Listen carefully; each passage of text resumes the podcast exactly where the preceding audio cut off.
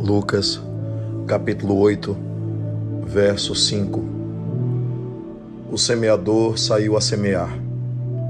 Enquanto lançava a semente, parte dela caiu à beira do caminho. Foi pisada e as aves do céu a comeram. O papel e a função do semeador é semear, é lançar a semente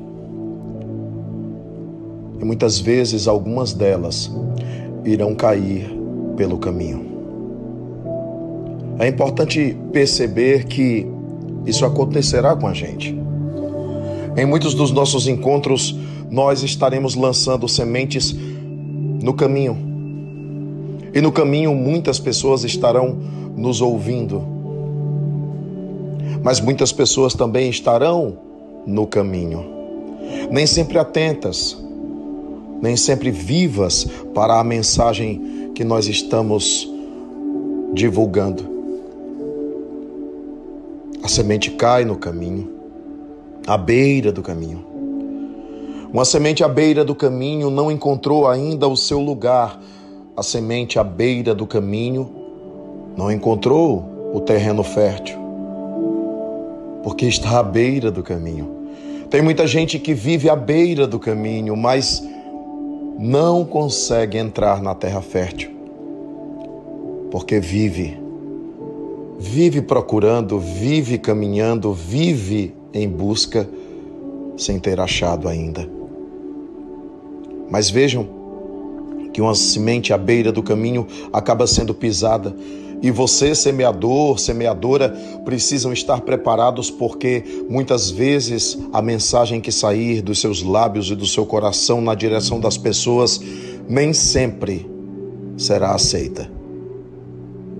Muitas vezes, e talvez a maioria das vezes, ela será pisada.